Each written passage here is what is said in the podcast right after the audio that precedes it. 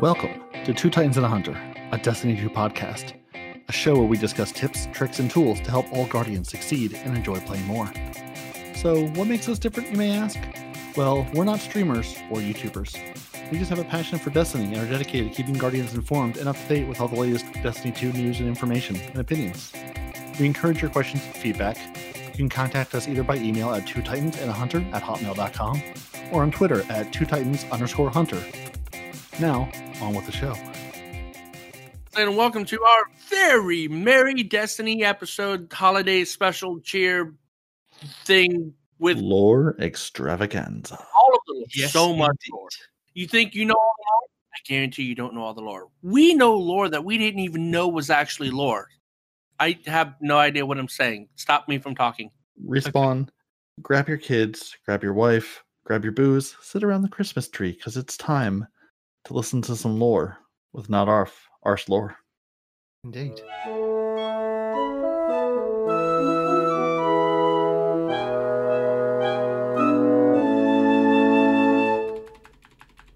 I was even picking up my keystrokes. Oh my god, this is super duper sensitive. It will be because it's recording from your own mic, so it's going to be. Well, it's super always And it's recording recording from my- directly on your PC. Yeah. Oh yeah. So it's going to be a little No more bad richer quality voice. for me, baby. Well, Oh, God, I can actually hear him run without his mic cutting out. I can still cut him out. I've told him this. I can always cut him out in post. You sure can. But then all of my minions and fans and the respawn army will, you know, retaliate against you. Will they? They will. Because they don't know. Mm-hmm. I'll Come on. tell them. Should we get into the lore? Right. Yeah, sure. Lore. Yes. Let's look at let's look at the lore. Right. lore? What do you want to start with? Do you want to start on Uldren or go with Eva first and then go into Uldren off the back of that because it kind Let, of let's get links rid of. Eva because Eva kind of sounds a little boring to me after reading what I read. Oh, And she's not. Well, I know she's not. Well, I mean, it depends on your view. Like, you know, okay. Here's the que- Here's the first question I had. Right? How long did the Red War last canonically? Right? Because in the game, it was like a day. It, That's because you completed well, the campaign. not really, because because if you think we, we, we Yeah. if you look at it, how it actually skipped parts of the uh, the initial campaign mission, that went on for some time. When we're walking through the actual met from where where it's escaped the city, walk through the mountains, follow that stupid bird, and we just didn't quit. Took out the traveller. I took out Ghaul. So the awakened the black, the black screens between like when we're traveling, like a lot of time passed or whatever, because it fades Yeah. to black every now and again, and, and, and it looks like we kind of pass out or whatever. That's right. So this in that in that time we were going through that, I I get the impression that was maybe a month or a couple of months actually long. But do we know exactly how long? Because you said you have the impression that it was that long, but but do we know exactly how long? We've got no confirmation of time, but you get a better well once we actually go through Eva's this this lore book is actually entitled Eva's Journey. Now I believe it was actually got uh, we gained this by going through a lot of the um, original Dawning. Okay, so was this Um, the, the the original dawning in D2. Okay. Yes, because it's actually a lore book, not a grimoire card. Because you you only got really got your grimoire cards back in D one. This will lead into Uldren and the Crow. But while I'm just bringing that up, just a little bit of interest for you. How old do you think Uldren was? Ooh, I don't even actually know how how awoken age actually. What do you mean? Uh, How old he was when he died via the Forsaken campaign? That's right. Yeah. I mean, he looks to be you know mid thirties, maybe early thirties, but we know awoken live longer than that. But I don't know how long they they live, right? So I have no idea. Uldren is thousands of years old. So is Mara, figured. and so are all the Awoken. Because uh, Uldren actually dates back to the Golden Age, uh, when he was called Aldwen, uh, sister, uh, sorry, brother of Mara. Uh, Yes. and his major character flaw was to actually try and He was too impress his sister. He was too, yeah, exactly. Yeah. His devotion to his sister was legendary. Well, not just to his sister, right? Because also, um, there are other instances I came across. I can't remember off the top of my head, but there was another instance where it showed his actual devotion, right? And me and somebody else were having this discussion um, a couple weeks back, and I was all like, you know, he's not a bad guy per se. He's just a really devoted guy, and sometimes he's just devoted to the wrong thing. But now that he's a guardian, maybe now he'll devote himself to the light and to the vanguard, which for us would be a good thing with his, you know, uh, with his position towards being devoted to a cause or an individual or or a fill in the blank, right? So Yeah. yeah. I mean, I think he would definitely be an asset as a guardian. Back at the beginning of D1, we had to take out the Dark Heart in the garden, didn't we? Yeah. Yes. Now, who did we get directions from to the garden? Wasn't that him? Ah, yes, Him and Mara? it was. it was wasn't him. He told us how to get into the ga- Black Garden because he'd already been there. Yeah. And this was to actually, he got in there to actually impress the, his people and to show his devotion to his queen. But something happened while he was in the garden. This is why I want to get this off my chest. He became infected with something. Right, It's the yeah. same that's when he infection first that came had- across the darkness. Yeah, and that infection festered in him for a long time. Oh, okay. Now, it's that that infection that gave Riven a way in. Mm-hmm. wow. Now, with that infection of the darkness and a taken uh, Amakar Wish Dragon, yeah. I can't say that mm-hmm. bloody name. Ahamkara. With a taken, Ahamkara. that's the one. For some reason, I can't say it. You can't say Savathun either, but you know. Savathun. It's spelt the same. I can say it. See, proceeds to say it incorrectly. Sorry, go, go, go, go. yeah. Basically, those two things combined twisted his mind that badly that he was completely overcome with them, and actually, with the visions he saw and the way Riven brought back Fikrul, the um, the, ta- the taken um, well, no, he, he was the founder of the Scorn, because it was actually Riven that brought him back. Because if you notice something, when you see Uldren when he's under the influence of Riven, he's got that almost how would I describe it? It looks like you know when you look at Eris and you see the, her tears or the uh, Yeah, yeah, the black eye- crap in his eyes. the black crap yeah. on her face. Yeah, he's got Yeah. that, Yeah. which is which is partly the infection, partly the uh, possession by the Wish Dragon, and that convi- Okay. combined, he wasn't aware of his actions when he shot Cayde. I know this is this is why I will defend him, and he, yes, he it, he did it, and yes, he is guilty of doing it, but before you judge him as the crow, don't forget this. He has already been sentenced to death and has been executed. Exactly. That's what I was trying to tell them. He's already paid the price for his crimes. We, or I don't know, somebody shot him in the face. I don't know if it was our guardian or what, but he he has fulfilled his. he has paid yes. the ultimate sacrifice there by being executed there for his crimes. That absolved him in my eyes. And with Glint coming back now, you've got to remember when a Guardian is resurrected, He's not the they same have person. absolutely no knowledge of their previous life. See, God, As see, I'm so glad some- you're saying this. I've been telling people this for weeks, especially your friend that we were discussing earlier. was said something bad, but especially you, like your friend that we were discussing earlier, the one that keeps calling him a murdering, you know, Murdering bad word. yeah. Um, I was like, he's he, he's not he's not the same guy. She goes, it's the same guy. I'm like, if you even want to get into it, he doesn't even have the same body. All right, it's not the same memories. It's not the same personality, right? Because guardians come back sometimes with different personalities. Remember? Technically, it is actually the same body because it hadn't had time to decompose fully. But it's reborn in light. It is reborn in light, Right. and he has no knowledge of his previous actions. As you can actually tell that by your the voice lines with him. Exactly. Yeah, and he's actually excited to see us as guard as fellow light bearers, right? And he's excited to work Yeah. with us. And us being around puts him at ease by his own words, right? So no matter Yeah. how you look at it, this is not the same Uldren Sov. He's not even called Uldren Sov anymore. So for all these people that keep giving him crap, and I understand as as as somebody who's obsessed with Cayde, I completely understand your hatred.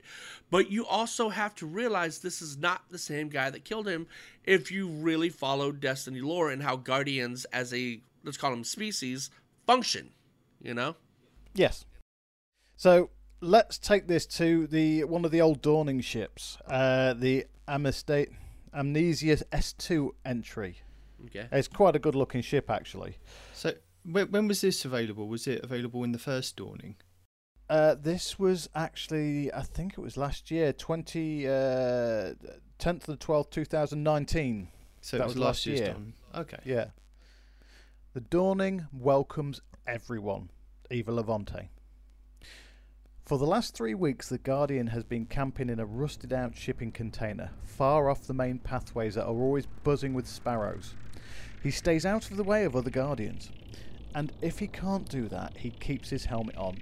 Always. All he has to his name is some beat up gear, a ring, and a silk sheet. Those are the things he woke up with.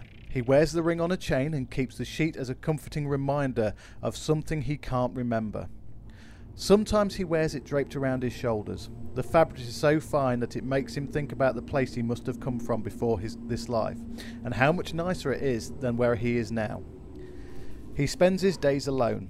Other guardians are an unpredictable source of pain and confusion. They all see him in the same way. Some react to him with outright hostility, others are overcome by some personal, personal and unexplained grief. He doesn't know why. This was the most painful lesson of being reborn. It's better to be alone, so he's always alone now, except for his ghost. One night, he sits with his head against his knees and listens to the distant snaps of gunfire. He hasn't seen any- anyone in about a week, but he can hear them. Somehow that makes the loneliness worse, more potent. Did you know, his ghost says, bright but gentle, the purple glint of his shell reflects the half light outside the crate, that in the last city they are celebrating. They call it the dawning. It is a celebration of friendship and hope and warmth. The Guardian keeps his eyes closed and forces down his bitterness. The silence lingers between them, heavy and filled with unsaid things. Until his ghost gently bumps his shoulder. To feel good, they say to each other, Happy dawning! Still, the Guardian says nothing, and his own silence makes him sick with himself. His ghost has never doubted him. Never doubted anyone, really.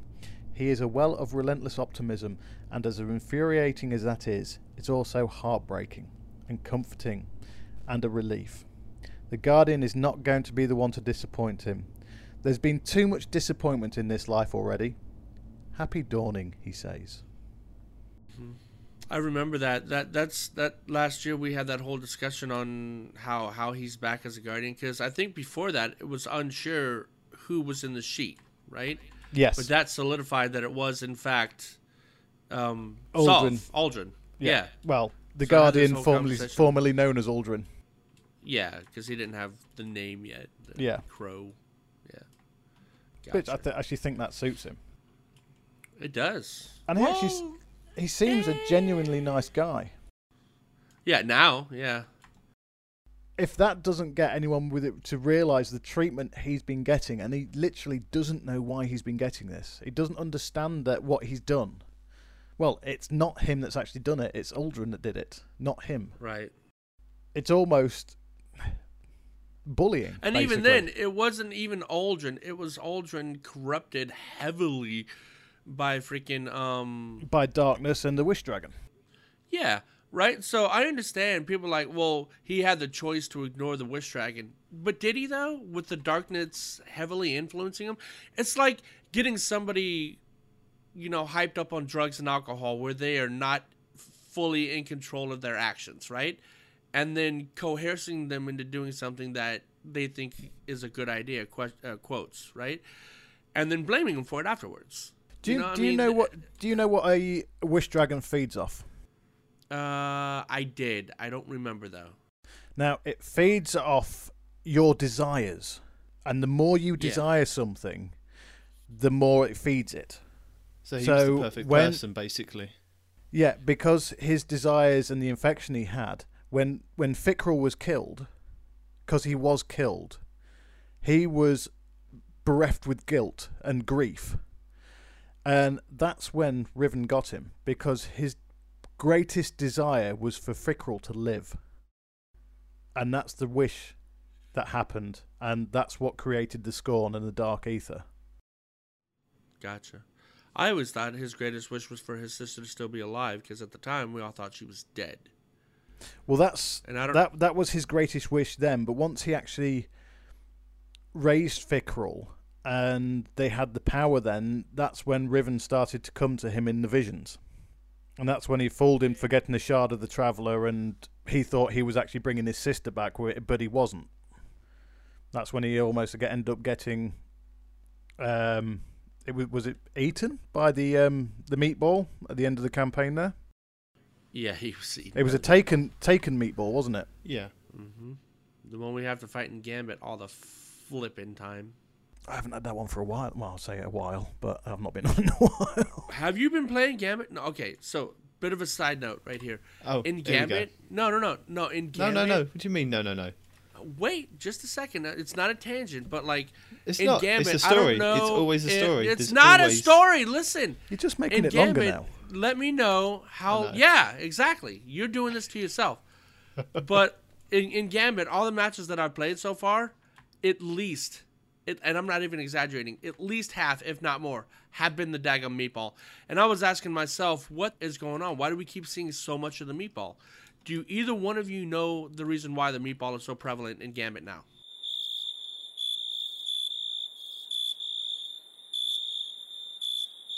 No idea.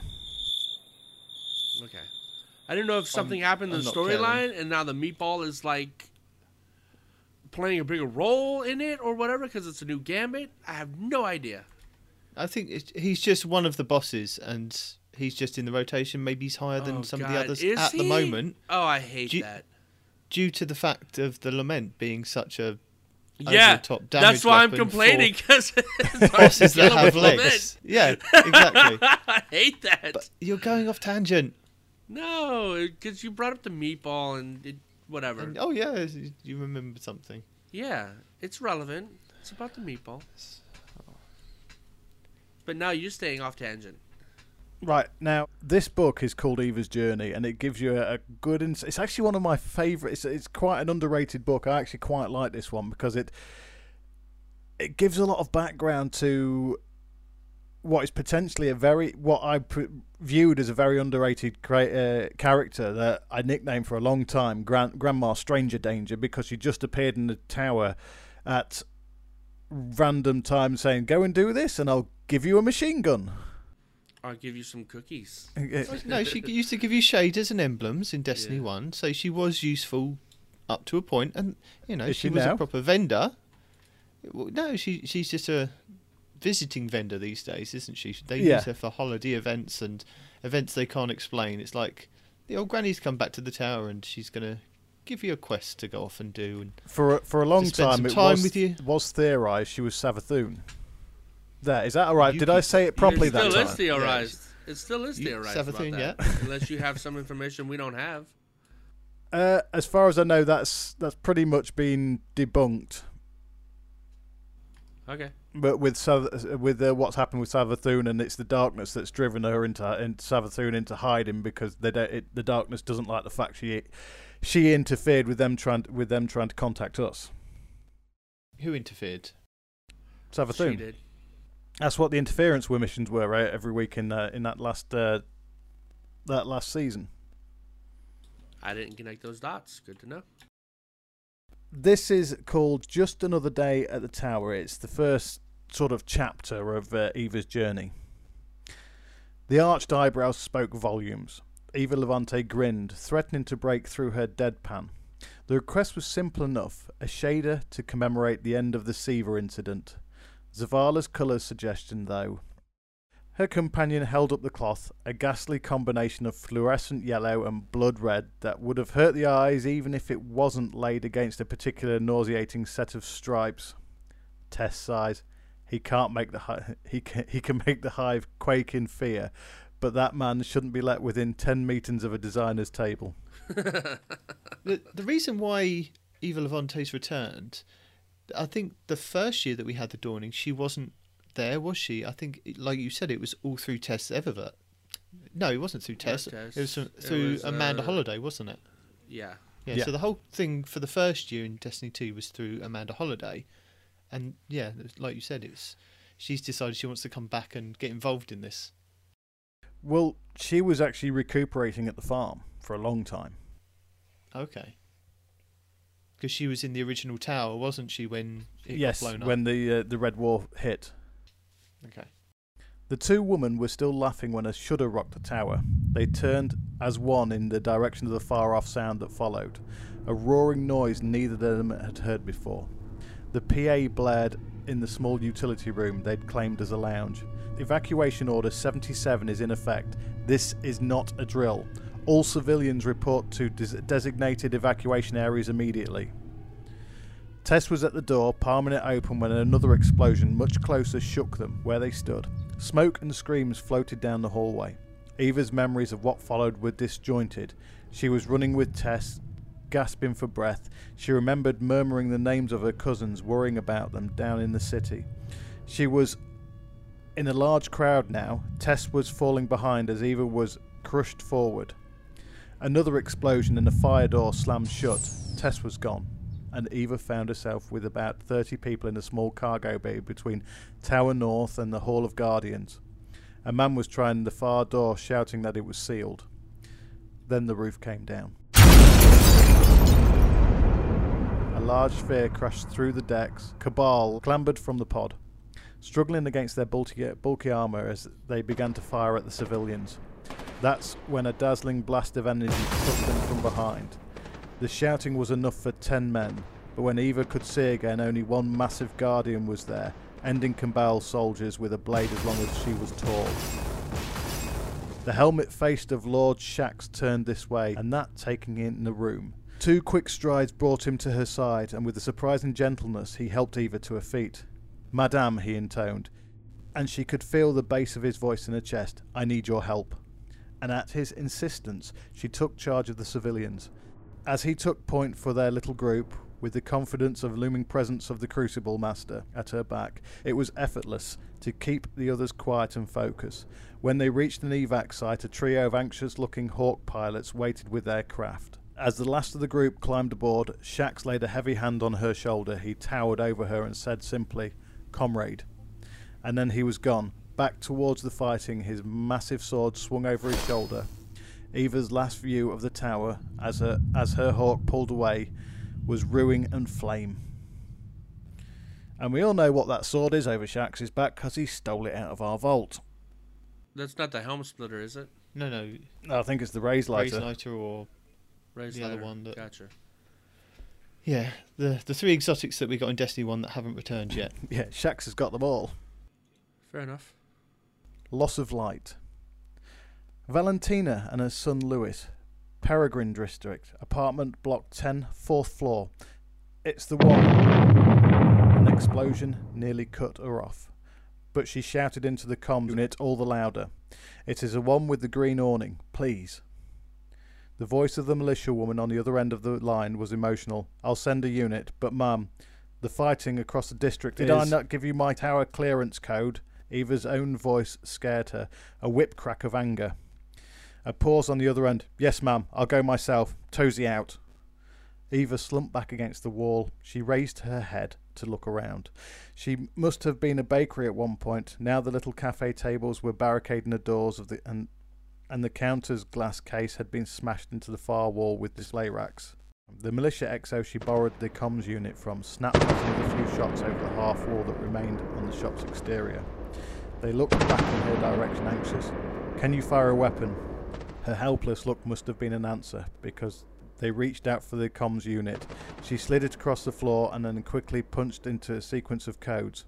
Another blast nearby caused the other civilians in the room to whimper and moan with fear.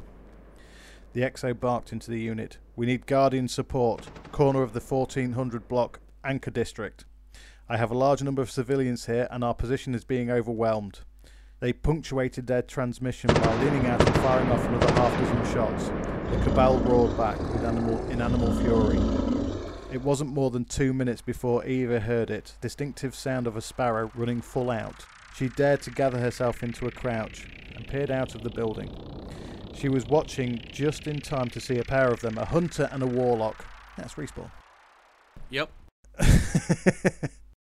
Descend on the invaders like vengeful angels. These two were professionals, she could tell, no swagger to them. They were efficient and deadly, and the soldiers began to fall back. Something happened. Eva couldn't see what it was, but both the guardians reeled. The warlock dropped to one knee like his strings had been cut. The hunter shook her head and raised a hand in the air, a distinctive signal calling for the light, but nothing happened. The cabal, like they'd been waiting for this moment, had struck hard. The hunter was bowled over by a charging centurion and crushed underfoot. The warlock didn't seem ever really to recover and fell to the ground, riddled by the weapon fire of, do- of a dozen soldiers. The Exo was standing fully upright now, shocked, and even as Eva opened her mouth to tell to get down, they fell, a sniper's target. One of the men retched in the corner, horrified. Eva gave herself no time to think. She snatched the comm unit from the ground and pushed past the civilians into to a far wall. She used the reinforced case to smash out the glass and began hoisting children through once the largest glass shards were cleared out of the frames.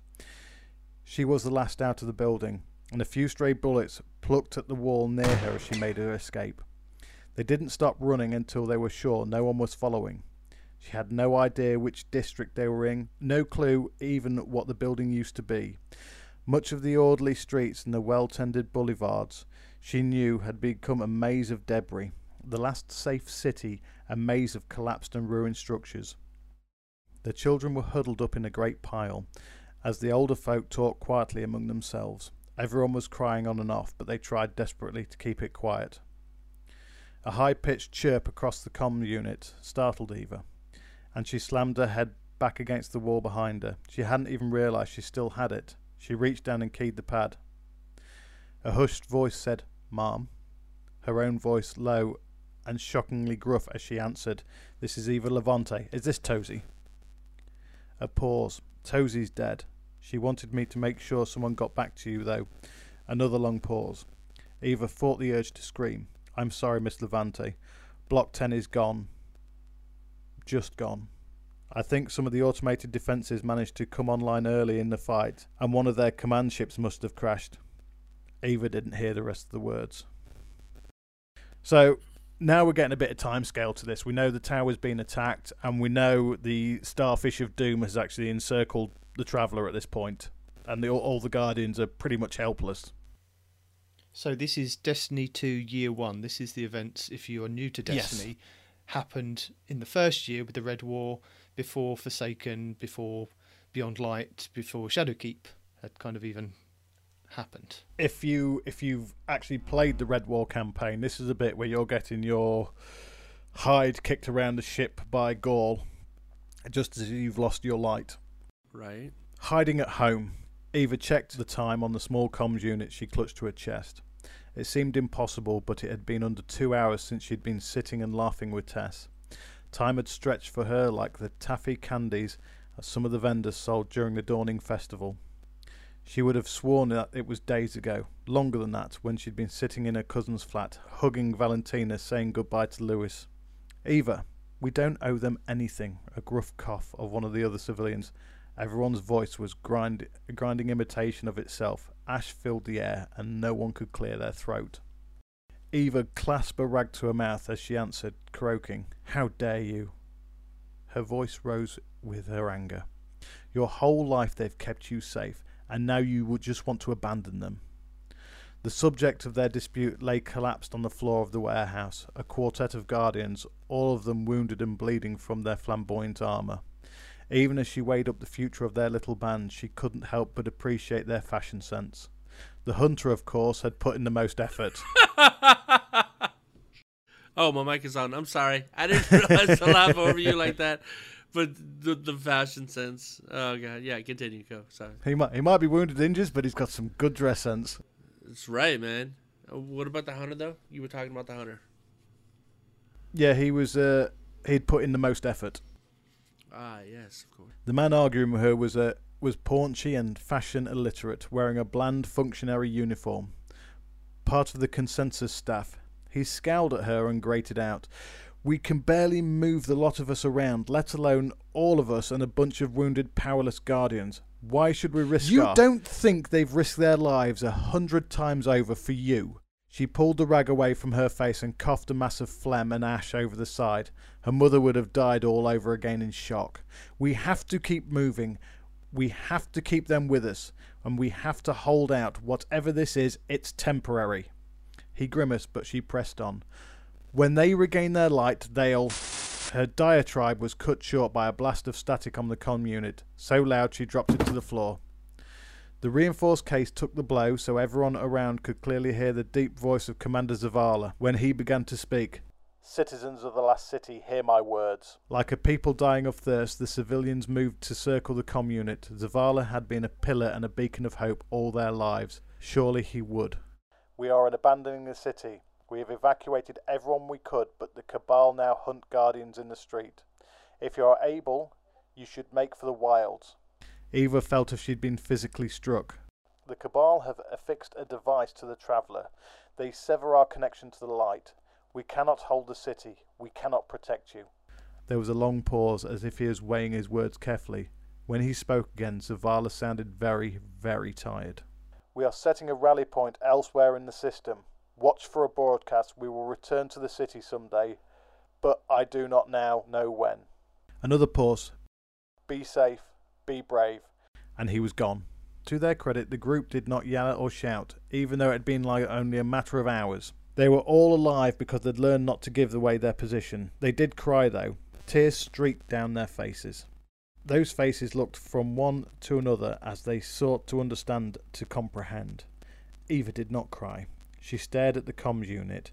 All she could think about was Zavala's shoulders. She'd often joked with him about the size of the pauldrons in his armour, that massive protective plate on his left shoulder, and now, for some reason, she thought she understood the weight on his shoulders.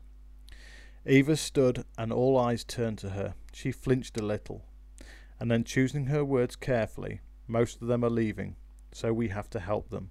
She gestured at the Guardians. If we can keep them alive, they can protect us, keep us safe. She looked around the group and found people nodding. Where do we go? One woman asked. Eva looked back down at the comms unit. The Cabal will have heard that. They'll be watching the walls, expecting us to try to leave. She looked up at the room. So we stay here. We make make for the edge of the city to try and find somewhere the Cabal won't expect us to be. The seamstress reached down and pulled up the comms unit, sing, slinging it over her shoulder. Everybody up. It's a long way to Twilight Gap. So this would have been really helpful at this point if we'd have had the darkness, because they could have shut off the light and we'd have gone, ha ha, we have the darkness. I freeze you. Yeah. so, any questions so far? Well, I'm um, I'm confused that uh, that the darkness is something that wants to be sought after and wants to be taken, you know, by us. It, it's sought us out after all these years and said, you know, we want you to to wield us and use us. Why didn't it do that to the Cabal? Because that would have been a lot easier for the Cabal at that point, wouldn't it? Rather than trying to capture the Traveller and capture the light, Ghaul would have been better off maybe going after the darkness. But we already have an answer to that. And this was actually explained in the in the campaign, believe it or not. You know when we freed the traveller Yeah. and the well, I say we freed the traveller, we defeated Ghaul and that he became that in, incandescent angel of light. Yeah. And then the traveller stripped off the bonds of whatever the starfish of death. Yeah. And it sent out that massive pulse It did, didn't of, it? Yeah. of light. Which then triggered And it through woke the up the darkness. Yeah, it triggered through the system. and it went it went through the system and out the system, and it the wave went over the uh, the fleet of pyramid ships, So the and then they turned on. but the fleet of pyramid ships have always been out there, and now we found Yes. other pyramid ships on other planets like the moon and places that the Cabal have been. So I'm just confused at the, the storyline of if they were out there and they were, you know, the Hive found them buried beneath the moon and kept it a secret for quite some time, and that that one on Europa has been there for quite some time. But but see, that's just it. They were right? dormant. I mean, up until the traveler did the thing, they were inert. They weren't giving weren't off they? any signals at all. It wasn't. It wasn't until Eris actually found that uh, the uh, the pyramid ship in in the moon uh, in the in the last year in um, Yeah. Shadowkeep that it actually started to give off signals to actually make its presence felt with the nightmares. Okay, but I yeah I understand that the the shockwave sent out across and triggered all the pyramid ships to come back on, even the one on the moon. But then the Heart of Darkness was on Venus in Destiny One, so that was quite active, and drawing like like you said, Uldren to it so that it could kind of but not a whole lot of people knew how to get there. You know. It was. so it I mean, it- the, the cabal heart- wouldn't have known to go kill a gate lord, take its eye there, and then boom, now you're in. You know? Well, that's how Uldren first got in. They got the Cabal to kill the Gate Lord, and he got through. That's how he got through the gate because he tricked the Cabal into doing that. and then what? Just killed the cabal? How No. did they not remember how to do it? Basic, basically, he uh, he fired off a few rounds at the uh, at the Cabal. They they stood in front of the gate, and they, they had a few Vex guards out there. Of course, the Cabal fired back, thinking it was the Vex. The Vex fired back at the Cabal. Carl Cabal fired at Vex. Gate Lord came out, activated the gate, and to simplify things, that's when uh, Uldren and uh, his friend Jol- Jolian actually got through the gate when the Gate Lord was dis- uh, when the Gate Lord Okay. was killed by the Cabal. But then I suppose there are different factions of the Cabal, like we have learned, like the the Red Legion, and then there are other different legions that are associated with other people. The siege, da- siege dancers and the um, dust and then you've got the it? Calus crew, haven't you? With like you There's know, met- those on on his ship that's like you said disappeared into darkness at the moment. Well, I question that actually. What if you know how the planets had disappeared by the pyramid ships? They've just basically moved them off into auto out of sync it out of sync with our reality. Yeah. So they're still there, but That's they're some not pretty there. powerful ship. Yeah. Have they done that with the um, with Leviathan? If they can do that to a planet, the yeah, Leviathan I think they shouldn't have be any problem. to Le- Leviathan because somewhere that I've heard, yeah, somewhere Leviathan is either in gone right game now, yeah. or read that the Leviathan is in one of the same situations that the planets are in. It's like- like a black hole. It's there with the the pull of the atmosphere and things. You know, the moons are still moving round, but it's not there.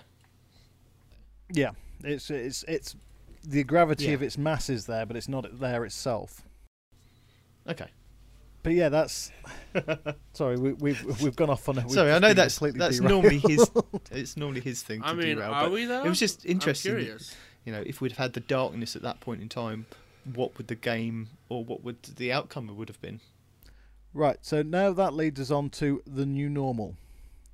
Just getting to the outskirts of the city was an ordeal. Every day they saw the Cabal's control tightening. Civilian groups or the odd guardian tried to make a break for it, only to be brought down by a swarm of ships hungry for a kill. The streets were no safer, with patrols moving in tandem and tanks rumbling through the district centres. Years of supporting the guardians, of listening to their idle chatter, had filled Eva's head with details about these horrific invaders. She realised they were doing a rigid block by block sweeps. Unimaginative, unimagin, unimaginative and plodding, just as described by the tower. Their group hid and observed by uh, and moved only when the Cabal did. In that careful manner they arrived at the far reaches of the city, parts long abandoned where humanity was just a shadow cast upon the walls. Eva found herself in the in consultation every day, organising foraging patrols back towards the centre. Evenings were spent suggesting strategies for the upcoming coming days. And to her great satisfaction, she spent nights sitting with needle and thread, trying to make sure the survivors would stay warm on the move. As the three guardians recover, they lost their Titan on the way to the gap, and they and they started offering more guidance. At their suggestion, the survivors never stayed in the same place more than a day or two. They posted lookouts every night and turned on the comms unit only for every other day to listen for broadcasts for a chance transmission for hope. Eva was there in the room when the Guardians heard Zavala's voice. His short statement played over and over. If there is any light left in the system, we rally on Titan. If there is any light left She shut the, door and so the other civilians wouldn't hear and listened as they had it out. The other warlock, Tam, identified herself as Trin's sister, and they were adamant that they try somehow to get off world and head for Titan. The hunter, Ramos, was just as adamant to stay. Their discussion wound down and came to a slow stop when all three guardians looking at her. She held up her hands and said, I trust you all to do the right thing. They stayed, and quickly became integral to the success of their operation. What had begun as, as a simple survival became an organised effort to evacuate civilians from the last city. Foraging parties inevitably came back with more people than they left. Scouting parties probed the edges of the city and found avenues of escape, places where the Cabal had lax in their patrols. Eva found that the same skills she's used to plan the holidays in the tower it were invaluable in organising this underground movement. She had cobbled together boards from old classrooms to create a schedule and wrote on the backs of old forms and newsletters to make delivery packages of civilians and the occasional lightless guardian. Day in, day out, this became her quiet routine. She faded into the background of the underground. Plan, move, sow, repeat. Even when contact was finally made with the farm and getting survivors to the EDC became the goal, Eva was always there making sure the trains ran on time. After some thought, she asked that her role not be spread around. She got word to people like Tess that she was alive, and that was enough for her. She had the chance to get out of the city dozens of times, but every time she thought she'd take that exit to go with the convoy, she stopped herself, settled back, did the work. And that's how the months of the Red War passed for Eva Levante. So that there is confirmation that the Red War was actually months. So tho- those cutscenes going through the mountains trying to get to the farm on that initial initial campaign was months for us. That would have been nice to have at the time. Have like little cutscene, or where it fades to black. Go, you know, th- three, yeah, three months, six months, Fade- just six to explain the timeline in game for us of how long that we've kind of been out of action. Yeah, because I mean, for all I know, I just I passed out from exhaustion and took a day's Yeah. rest or something. Not months have passed or whatever, right? Yeah, that was definitely unclear. The good fight. Abuela, ma'am. It was quiet for a, for a whisper, but enough to wake Eva. For a spinning, disorientating moment, she thought she was sitting in her living room back in the Peregrine district. Her favourite Afghan over the end of a couch, and Carlos standing over her. But that wasn't Carlos. The concerned face of the hunter Ramos looked down at her, more than a few of the guardians that went through the underground had taken to calling her grandmother. But Ramos had struck with, uh, stuck with the group through all the long months of war. He was very protective, sometimes smothering, and she sighed as rubbing her eyes. I'm up. I'm up. What time is it? She sat on the old couch and been sleeping on, wincing at wincing as she tried to sort the notches she'd developed sleeping on her side. Almost 0700. His voice was low and a little sheepish. She looked at him. You were supposed to wake me an hour ago. His grin was lopsided. You needed the sleep. She stood carefully and tottered unste- on unsteady legs, turning her face so she couldn't see her annoyance. Are they waiting? They've only just arrived. One of the reasons I waited. They're not expecting you for another ten minutes, trying to justify himself. Eva sighed again. Thank you, Ramos. You're right. I did need the sleep. I was up again too late last night. Go tell them I'll be right down. Yes, ma'am. He sounded happier, and his footfalls as he left the room were light and confident. Eva stepped into the bathroom off the main living quarters of this second floor flat. Her morning routine sorted, she poured some water out of one of the ration canisters into a stoppered up sink so she could wash. Tried to feel a little less like she'd been slept on a half rotten couch in an abandoned building. Water dripped down her nose as she reached blindly for one of the pieces of scrap cloth they used for towels to dry her face. When her eyes cleared, she found herself looking at a stranger. Eva had always been on the thin side. She could still remember her mother chiding, chiding her, telling her to eat and clean her plate. Now the woman staring back at her was positively gaunt. Bags under her eyes, hair chopped brutally short, and her clothes, the clothes she'd been wearing the day of the attack, hadn't lasted two weeks. Never intended for living rough. The homespun outfit she'd stitched for herself would never have passed muster back at the tower, but out here they had to do. At least she'd been able to salvage her trademark shawl, something to remember remind her of better days. As she drifted into the living room, Eva reflected that better days, of course, were, were why the group was gathered downstairs. All of the underground cell leaders gathered in one place for an important, perhaps final conversation. For the underground, the Red War was a stunning victory. They'd won. The only civilians and guardians left in the city were those unwilling or unable to go. Eva frowned, saddened. Every few weeks they heard stories of a group of guardians overrun from a supposedly secure bunker by the Legion assault. The loss of civilian life had been staggering both in the initial assault and the intervening months. As she looked down into the street through a slit around a boarded up window, she had to admit the fit to the feeling of satisfaction. Now all was left for, for the underground itself was to pull out, make for the farm to the, and the safety and numbers of Hawthorne's group. Eva raised her eyes to the empty streets of the distant tower and twisted and ruined. She would stay, she decided. Guardians like Ramos could check on her from time to time, but someone need, needed to stay behind and keep the lights on. There's, there could be refugees still alive, out there, still hoping for a way out. She turned away from the window to head downstairs when an explosion ripped through the street in front of the apartment. Eva's world turned white.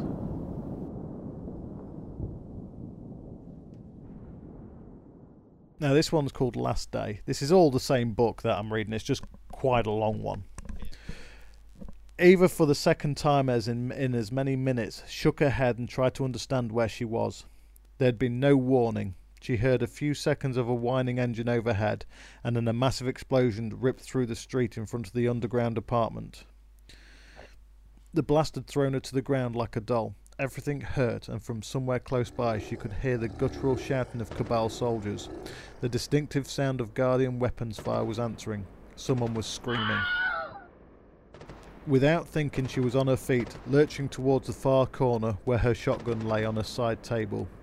Three steps, four, weapon in hand, checked, just in time as the apartment door flew open and a pair of scions stepped through, weapons ready. Eva Levante, seamstress of the tower, would have been taken aback. The gaunt woman she'd just seen in the mirror had spent months of dry firing the weapon, endless drills and trained for her for action. And her first shot took the one on the right in the chest and blew him out the room. It had not prepared her for the kickback, however, and she some and she felt something crack in her arm as the weapon bucked against her. The flinch saved her life as she unwittingly pivoted to the side, narrowly avoiding shots from the other Cabal creature. Roaring, she ra- raised the weapon, and her answering blast threw against the far wall. Breathing heavily, she reloaded the weapon with one hand, waited and listening. No more outside that she could hear. Fighting was fierce downstairs. They needed her. She stepped to the door, weapon outstretched. The sound of a war dog bursting through the apartment window was like another explosion. Eva whirled around as the scaly beast scuttled to her side, and another pair threw themselves from the hovering troop transport into the small living space. They landed with surprising grace, and three sets of hungry eyes stared at the seamstress. Drool smeared the floor as three sets of fanged mouths worked eagerly. Eva fired. The beast charged. Caretaker. Eva Levante stood leaning against the ivy covered outer wall of the barn, gazing down at the football field the, at the farm. The old nets were slack now, needed to be rehung. No one came by. Who cared enough to re- restring them, and the farm's current inhabitants were not the sporty type. Beyond the field were the rolling hills of the European dead zone. and on the horizon, twisted, ruined spur that was the shard of the traveller. Her first days back on her feet, recovering from the attack at the apartment, she stared in wonder at that view. Now she was watching the clouds idly roil and collected around the shard. Bored, Eva smiled and shifted her weight off the wall and onto the carved cane that kept her upright. To think, after everything that had happened, she could be bored. Her first days at the farm had been a whirlwind of medical treatments, rushed through by attendants already on their way out as she was coming in. It had been the final days of the Red War, a major operation planned to retake the city. One old woman coming in from the underground was a low priority, and in the commotion even the old friend she'd hoped to see had missed her. Now she was alone, or mostly alone. She turned her head to see Cryptarch Tyra Karn chattering away with the farm's postal frame. Primary operation returned to the city. Darby had become Tyra's unofficial research assistant. Together they continued to study and examine human, humanity's history through the lens of the dead zone. A sideline from the turmoil at the tower, Tyra was apparently only too happy to claim. The scout Devrim came by every once in a while for a chat as well, and when he was feeling cheeky, he referred to their little group as the Old Hands Club, usually smirking over the top of a cup of tea. Both still had an official jobs to do, of course, and they took their ro- roles very seriously. Her role at the tower had never been one vital to operations, of course, but no one had rushed to ask her back to the market either. Tess and Banshee had reached out once in a while, and she'd given advice on how to set up their new space. But Eva was here at the farm for the lost. They travelled into the place in ones and twos. They all shared something in common. The shard hadn't connected with them. They came to sit and stare at it in the distance, to talk about how the Red War had been as un as unpowered guardians, some forced by circumstance to literally sit on the sidelines. When the lights had returned, some of them reported that it felt different. It sat under the skin like a suit that didn't quite fit anymore. A diminutive exo woman was the one was one of the pilgrims. Eva remembered most clearly. She hadn't even known they made exos that sort. The woman shifted and twitched as she talked, unable to calm herself. At the mention of the light fitting differently, a statement she'd heard a lot of guardians make. Eva asked the same question she always did. So, does that mean your light is different now, or are you? The exo stopped and narrowed her eyes, thinking. She was stuck still for the first time since arriving at the farm. That was usually how it went. Sometimes asking the question was all it took to get them sorted out. Others took a lot longer. Sometimes spending the weeks at a time at the farm just doing as Eva was, staring up at the shard. Some came to the farm, found no answers, and on the left foot walking towards the great landmark on the horizon. So far as Eva knew, None of them had ever come back through the farm. It was a strange life, a strange time. Another role she'd never asked for, but she found she was good at it. And Eva Levante had no interest in returning to the city. What's interesting is that question, isn't it? Was it the light that changed, or was it us as guardians that changed? Our our view of the light changed.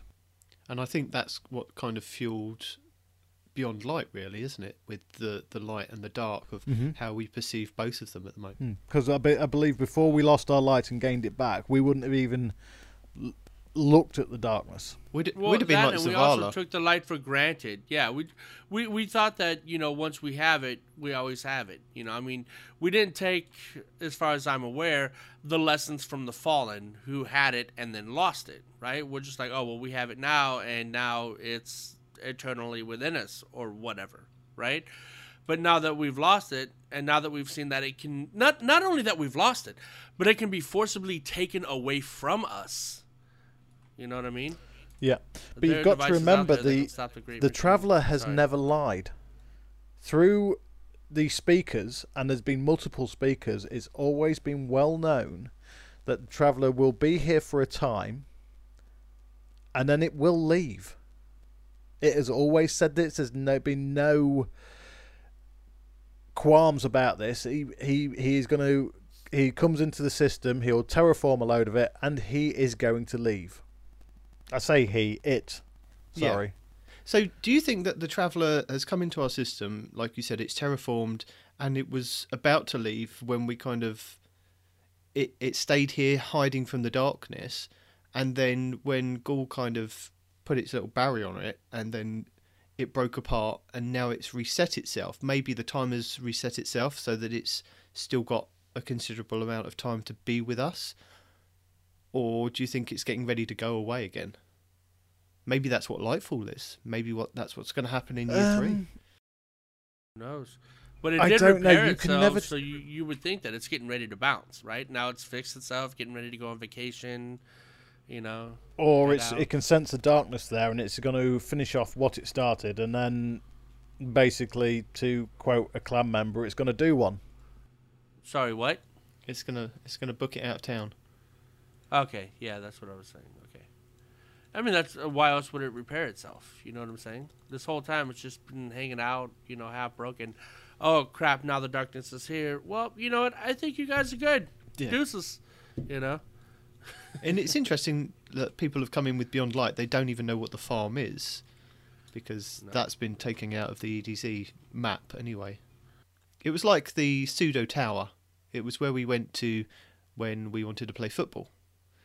Um, there, there was a vendor. Or do some, also do some dodgy cryptarch stuff because uh, Tyra la- liked helping us out when it wasn't quite uh, kosher. Yeah, there, there was a cryptarch. There was a vault. There was there a gunsmith.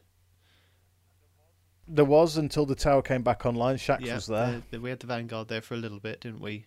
Until we progressed part of the mission. Yeah, Banshee, Banshee, and Sha- Banshee and Shax were there. They were they were in the Yeah. barn, al- along with Amanda.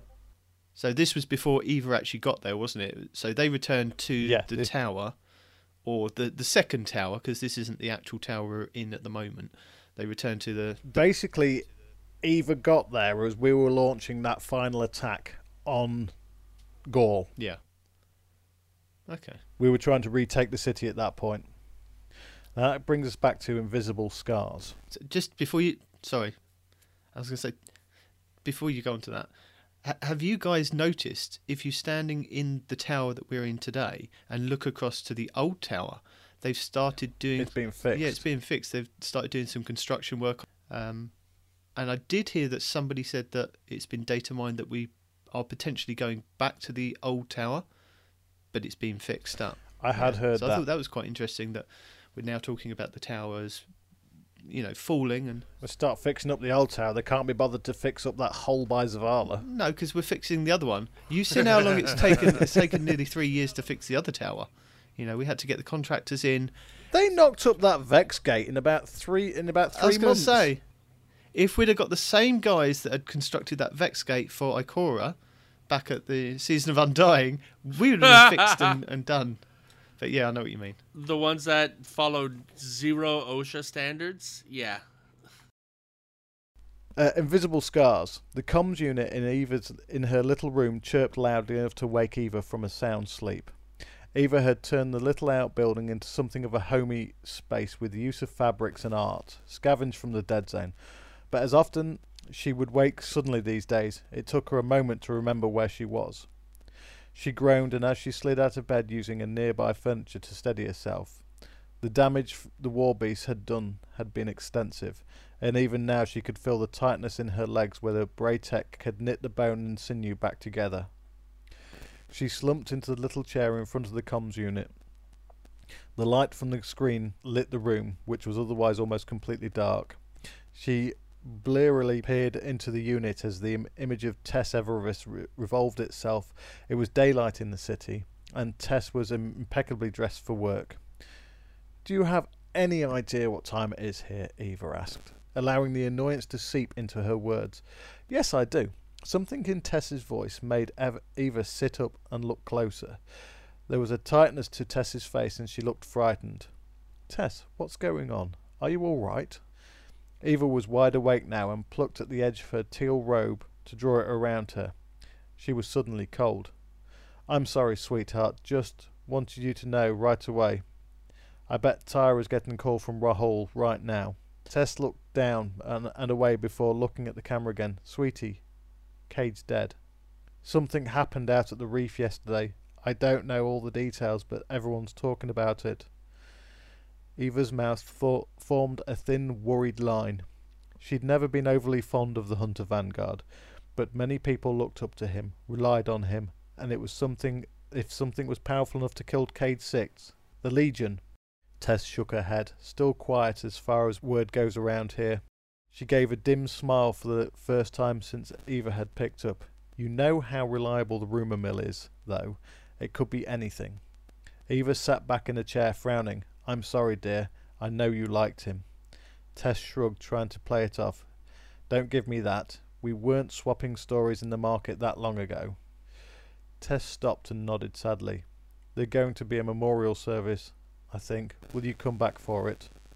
It was Eva's turn to look away from the screen. It was the first time someone had asked her to go back. And a funeral of all things. Eva was about to make an excuse when Tess continued, her smoky voice taking on a light tinge of humour. While you were here, you can sort out that holiday programming for the frames. Eva's eyes widened. The frames are doing holidays without me. Tess's smile broke into a full grin. We were just as surprised. Somehow all of the holiday gear got packed up along with the critical supplies in the transfer to the new tower, and when your programs kicked in, they were able to find the tagged crates.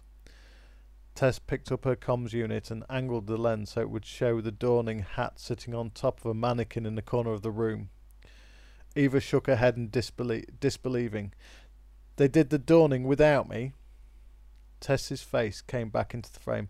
Over the summer, I Cora got someone to help her set up an event to commemorate the end of the war too. Eva tried not to let her annoyance show on her face. How was it? Tess shook her head from side to side, evaluating. Oh, you know, okay. When she saw Eva's mouth tighten, Tess laughed. Didn't have your touch, sweetie, she sighed. Oh, it feels good to laugh. Come back to the tower, even if it's just to pay your respects. I haven't given you a hug in what feels like years. In the darkness of her room, Eva turned to look out of her windows. On the horizon, the dim glow of the shard was like an anchor, a symbol of the past. Eva looked back towards her friend and smiled. You can never go home again. Eva Levante pulled open the door to her storage unit and gagged at the smell. She turned to the two frames who were accompanying her and pointed inside. Start by sanitizing the whole space. When it's clean, we'll start moving in the crates. The frames both nodded to her and beeped aff- affirmation. They were already sweeping with abandon as they crossed the threshold. Eva, Eva stumped back several paces, supported by a cane, to try and avoid getting dirt on her outfit. Around her, the marketplace swirled with activity. Civilians on break ate lunch at the counter. Shoppers browsed the stalls, frames cleaned and patrolled and delivered goods. And guardians were everywhere, a riot of colour and style as they flipped and floated and leapt around the space. Eva scowled, frustrated with herself again for letting Tess, and to an extent Amanda, talk her into returning. None of this felt right. None of it felt comfortable and now this space had given her to store her wares had apparently last been opened and cleaned some time before the faction wars. She found a bench along one of the market's walkways and sank gratefully down, watching the crowd pass by. Fashion always did in the city. It had moved on quickly since the day of the Legion attacked. She was still catching up and still finding her footing. Rebreathe and mask and in, and in particular dotted the faces of the crowd, more stylish and ornamental than practical a hand a holdover from necessity in the days of rebuilding and restoring the city. And the Guardians. Tess had spent much of their time together since returning, filling her in on fashion trends among the light bearers set. And Eva was incredibly impressed. Tess, the foundries, even the Vanguard had outdone themselves. Armor designs and shader schemes had improved dramatically since her days in the old tower. And this is when we got the new shader styles that look like rusty and whatnot. Yep. What am I even going to do here? She muttered to herself. What, can I do that? She trailed off, watching a guardian walk by with, with what appeared to be a full crest rising above his helmet and a warlock robe that flowed and rippled behind him in the breeze. That's it. Eva stood, heading to the door, tell the frames to stop cleaning, then someone stepped in the path. A guardian in a leather trench coat and a shiny black helm. Eva? The voice was distorted. She could see her own reflection in the helmet, confused. The gloved hands came up and the headpiece came off, revealing the smiling face of Ramos. Abuela, it's me! He pulled her into an enormous hug as he smiled.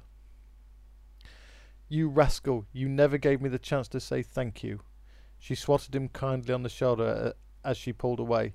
Just saves a woman's life and then ride off to retake the city, why don't you? Ramos laughed happier than she'd ever seen him. The light hug around light hung around him easily, and he turned to a pair of guardians who were standing nearby, watching tentatively. Team, this is Eva Levante. You remember my stories. This woman is a legend. She gest- gestured at the two. Eva, these two are shiny as glimmer. Just became guardians just before the Legion attacked. Eva nodded her head deeply to them. Good to meet you both. One raised a hand in an awkward greeting. The other cocked her head. What do you do here? Eva sighed. Oh, I'm not. Thank you. Somebody asked. oh, I'm not. Lol. I'm not actually. Ramoth laughed and said, She's phenomenal seamstress, a hero of the war, and she is one of the pillars of life in the tower. Remember the dawning holiday you liked so much? She brought that to the tower. The two turned to her impressed. How did you get Zavala to agree to to Eva smiled. To have fun, she laughed. At the responses she got from all the three guardians, and tapped her cane twice on the ground. That's a, that's a good story if you have some time. Ramos laughed. Absolutely. Come, let's get some food and we can help these kindergartens learn a thing or two what it means to be part of the tower. With help from a friend, Eva Levante walked easily across the market square of the tower basti- uh, bastion of the last safe city, home. And that's that book about Eva Levante. And it, it's it says a lot about the Dawning. The Dawning is basically they've taken Christmas, Hanukkah, all the holidays around this time of year and, and made their own. And that's what the dawning is. It's just a celebration of life. okay. I mean, And it, I it thought also, we knew that. Uh, well- is there like a, a follow up to that? well, no, it's. I, I don't know how much people know, and I'm I'm just trying to explain. There's some people that have just come into the game yesterday, but there've been other old Oh, hands here yeah, yeah, since day fair one. enough. and it, it's just literally that. It's it's everything around this time of year, Christmas, Hanukkah. Is it Hanukkah? I can't can't remember, but Yep, it's Han- it's just one yeah. big celebration of life. Um, and she's the one that brought brought this to the tower. And Mm-hmm. it shows you she's just not this old crazy stranger lady that gives you machine guns for baking cookies. Just. She's not just. Just. Lady. Yes. No, she's she can handle herself, and she helped so many yeah. people during the Red War. It, story the law like this, I actually quite like these short stories like this, where it gives you a, an in, a better insight to a character that you would generally wouldn't think, oh, she's back again, and Yeah, I mean that's right. I mean, it, it, it, at least somebody like me that had no idea who she was or what she was there for, right? Because I'm just like, who is this woman? She only comes during the holidays, and that's it, Yeah. right? yeah, I didn't know any lore about her. So, okay, granted, I know a little more, and granted, you know, she has some clout, let's say, right? well, she can make Zavala smile. Well, no. I mean, it, I've seen Zavala smile before. It doesn't take much. Just, you know, a battle won or something. I don't know. I have no idea where I'm going with this. Point is, is you're right. It is nice to know something about a character that you thought was otherwise useless, pointless. You know. So even if you know her her her appearance in the game was just like, oh, she's back again. At least we know that hey, at one point in time she did some pretty uh pretty cool stuff. We I you had some questions last week. I can't remember who they were from, but they were asking if there were other lore podcasts out there. Uh, yeah, Guardians of Lore was one. Yeah, they, well, yeah, we we didn't know if y'all were a podcast or just like like like a group or whatever. Because you had mentioned them before, right? The And Guardians like- of Lore started off as a podcast. Oh, there you go. It, it is purely that. Then they created a, uh, a, a, their own server. Now, have you ever heard of the Focused Fire Chat? No. Yes. Well, they've they've been around for a long, long time discussing the lore. They've had the likes of Mylan Games on, Byf's been on the show, Ah. and they've been around for a long time. And just recently, they've just amalgamated both of their discords together into one massive lore center, and they've called it the Lore Hub. which was a Ah. But if I you think want, I think you mentioned that before. I, that sounds familiar. Lore Hub. I don't know if you've said that before. If I came across it, like looking something up. I don't know. Possibly. Now, if you want to just have the lore read to you and you don't want anything else, the best one out there currently is the Destiny Lore audio files. That's audio files with a PH, not an F. If you want the lore read to you with a bit of discussion and some explanation in it, then you have the Guardians of Lore. Now, if you already know a bit about lore and just want a bit more discussion and a bit of in, in-depth discussion about it, then you move on to Focus Fire Chat. Because you that, that that actually already relies on you knowing a good deal about the lore before actually going into understanding and explaining some of the actual to to be honest, some of it even goes over my. I've I've been looking at the lore for quite some time now, and uh, even some of the stuff they discuss on there goes right over my head. Uh, Blue is such an Well, intelligent bloke. But yeah, um, if you could, if you could like put that in a list or something, so we could post it on their webpage, that'd be great. Yeah, that's uh, not a problem. I can do that. Well, you can find them all on like us on on Google Well, not on- just the names, but like how you just explained in what order to do it based on your knowledge level. That's more what I'm worried about. Hey, if you know, if you're at this level, go here. If you're at this level, go here. Well, it's not- it's- level. when when I.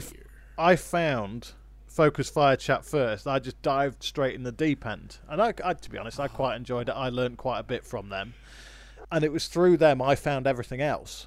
So there is one thing I wanted to bring up. Okay, earlier when uh, Tess was having that conversation with that individual about, hey, you know, why should we bring them with us or whatever, right?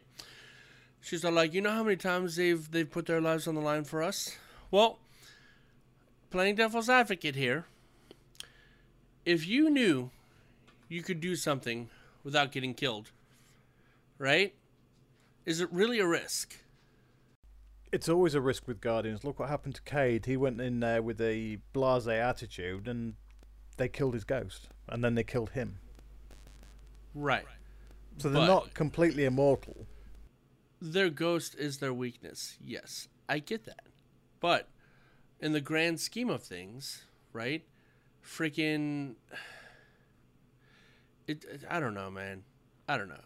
Like when you when you're freaking semi-immortal, uh, I, don't I don't really see the whole risking your life thing. I mean, yeah, okay, so everything has a level of risk to it, right? A guardian can have their ghost killed and they could potentially lose their light. But it's about the same risk as flying in an airplane, you know? It's like, oh, you're risking your life flying in an airplane. Could you die? Absolutely. Are you likely to die? Eh. Not really. You know what I mean? So that that's what I'm saying. Like I, I get where both sides are coming from in that particular argument, you know? Because they're like, well, you know how many times they risked their life for us. But did they, though? Did they really? You know? Because they are functionally immortal, right? Because if Guardians were that easy to kill, the warlords of lore would not have even been a, a concern, right? Yeah. Yeah. Can they be killed? Yeah. Is it easy to kill them? Hell no. so it's just like, I mean, you're right. Yeah, they can be killed, but you know, at what cost? At at, at, at what length would you have to go through to kill them? To kill them, right? And if the ghost is smart, right? Let's say you freaking. All right, so the ghost itself when it dematerializes or whatever, where does it go? Um, hides under your armor. But it's it's still physically there. Because I was thinking, like, if you're if you're a guardian and you get killed, let's say you, you, got wally bopped in the field, you weren't paying attention, whatever. Sorry. Okay. Wally bopped. Yeah. So new one on me. You, got Wally bopped, and um, now you're waiting to resurrect. But like Cayde, they're waiting for that ghost to pop out and resurrect you, so they can you know cap it or whatever. What if the ghost just knows this and doesn't come out? It's like you know what? I know that they're waiting for me to come out, so I'm gonna hang out here for how long, right? So if the ghost never comes out and they've killed the guardian, right? yeah. How long can the ghost essentially just wait to revive the guardian? Like if they grab the body and they freaking throw the body in a furnace and you know bake it to bits, will the ghost still materialize and resurrect the ashes of the guardian into what it was? I mean, what's the Well, extent say, of guardian you say that resurrection? they they did that to Rezyl Azzir, um, before he turned into um, Dredgen uh, Dredgen Dredgen Yor. Dredgen, yeah, Now, basically, what he did, he went into a massive firefight with a load of fallen, got killed. They thought, yes, we've got him. We've uh, we we've we've killed him. Let's just leave it at that. Yep. They started to disappear off, or started to let down their guard. His ghost resed him, and he just basically supered the whole lot in one go. Because they're, sounds they're about right.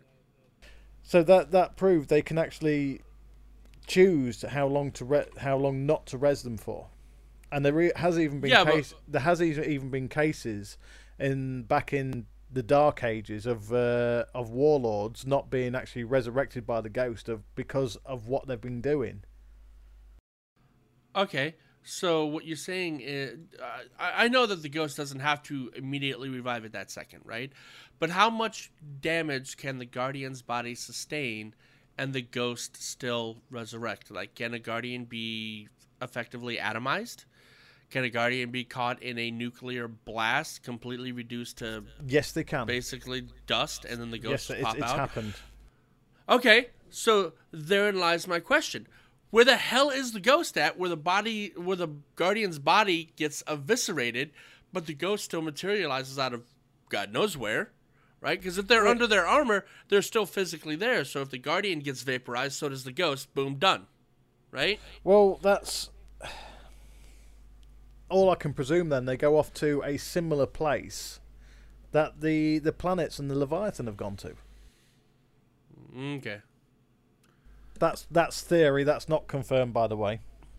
okay, yep. I hear Uh, to be honest, we it, all it sa- all I've seen it say in lore it uh, materializes and dematerializes. The ghost itself, you mean? Yes, Got you. and uh, we already know they can they can pick us up from virtually nothing. Mm-hmm. That we do. Yes. All right. Well, that's one question answered. Yes. Asked and answered. Okay, sure. Uh, before we go, I just wanted to say thanks for the comments from Planto999.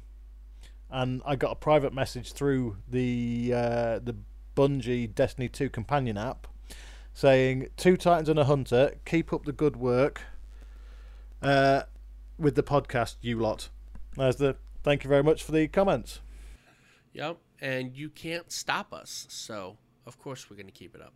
That sounded a lot better in my head, and it didn't come out quite as badass as I was hoping it would. So, um, we're gonna leave it at that. Yes.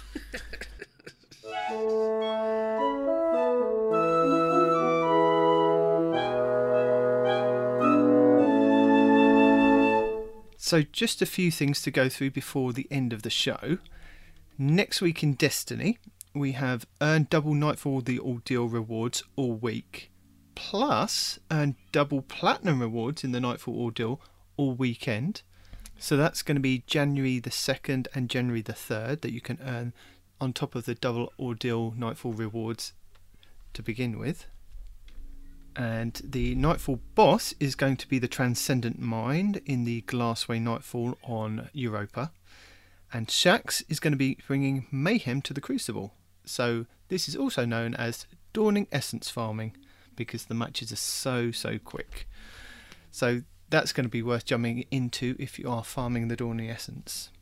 And on that note, Bungie have tweeted it out in the last week to say that they are enabling triple Dawning Spirit awards from all sources for the remainder of the Dawning event 2020. That's from Bungie Help. They are also investigating an issue where PS5 players can't view their clan rosters in game, and they're going to be targeting a mid January for a fix for this. At this time, it is recommended that PS5 players add to their friends list. Also, another issue that has come up is that the True Prophecy hand cannon was removed. It was in one of the patch notes previously on one of the TWABs in the past couple of weeks, and Cozmo has taken to Reddit just to clarify the reason why. True Prophecy was removed due to adding the 7th Seraph hand cannon and wanting to make sure the world pool has a balanced distribution. Those two, along with Dire Promise, would mean players would be getting more kinetic hand cannons over other drops in the world pool. And our goal is to ensure players have a wide variety of archetypes in the world pool. Spoiler we do have two new 120 hand cannons coming next season for anyone who is enjoying that sub archetype. So if you have got a true prophecy, at the moment it's a very, very good roll and it's worth hanging on to. With that, I'd like to point you in the direction of some tips, tricks, and guides this week. Only a couple. Astrocross Gaming has finally come to the realization that the True Prophecy hand cannon is one of the best hand cannons in the game after us highlighting it weeks back when you were able to get it. He's got a video on how good it is, so it's worth having a look if you have got one in your vault. Um, taking everyone's advice on this, that it is a really good hand cannon. Another couple of videos uh, point you again in the direction of Abby Hour with her penguins that she does each week to show you the locations for that and the drone nodes that you can shoot to get those triumphs done as well. So I will link those in the show notes. Plus, Patacakes Gaming has done another in depth interview with another YouTuber going into PvP and again like he did last week with his video this is castle is live and another destiny youtuber who's very very good at pvp and they break down the gameplays and things that you should stop doing in pvp again 50 minute video but it is well worth the watch and listen to if you are wanting to improve your skill at PvP. Again, if you're new to Destiny, if you're new to Beyond Light and getting into playing the game, this is a very, very good video for getting into PvP. Just to let you guys know that the Twitch Prime rewards have reset, so there's a new set of rewards for you for this next month, which include the exotic Hardlight, the Hardlight Brummel Dawn exotic weapon ornament, the Winter Lotus Shell exotic ghost, and the HomeAway exotic ship. So that's another good bundle for you guys to pick up if you are subscribed to Prime Gaming and you've linked your Bungie.net account. So if you have Amazon Prime in your household, it's worth linking that up to your Bungie.net account and then getting some free loot, especially when it's exotics. Worth it. And finally, Cool Guy has a really, really good video on the Icefall mantles and how to use them properly. So this is the Titan exotic gauntlets that you can get that instead of giving you a barrier, they will give you an overshield when you when it's fully charged basically. And it will give you an overshield for 20 seconds I've been using this wrong. I've been using it with the stasis subclass, and that is the wrong subclass to be using it with because there are a lot of drawbacks to using that with this subclass. So he's got a really good video on what he recommends is the best subclass to use it with, and it does look like it works really well, and it's something I'm definitely going to try for the next Iron Banner. And that's it, guys. That's the end of the Christmas episode of our show and I suppose it's now over to Parody to um, take us out.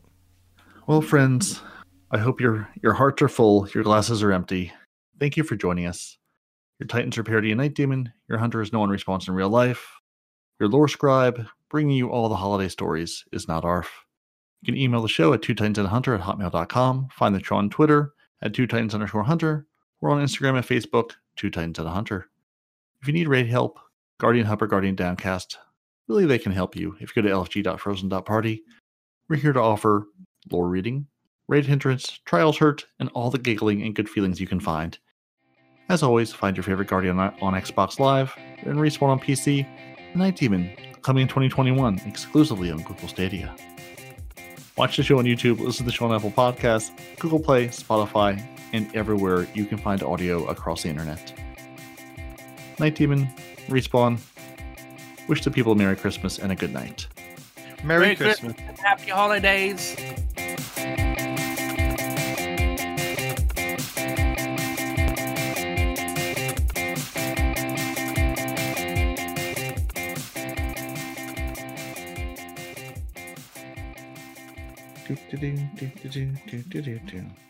Mm-hmm. We wish you a, des- a merry destiny. We wish you a merry destiny. We wish you a merry destiny and all the homicides, killing the Vex and Cabal are gonna be next. And I can't hold a tune, so this is the best that you get. That was pretty good. That was. I'm impressed. Oh dear. I- I'm going to start ref- refer to you as our singing hunter. No one responds in real life. No.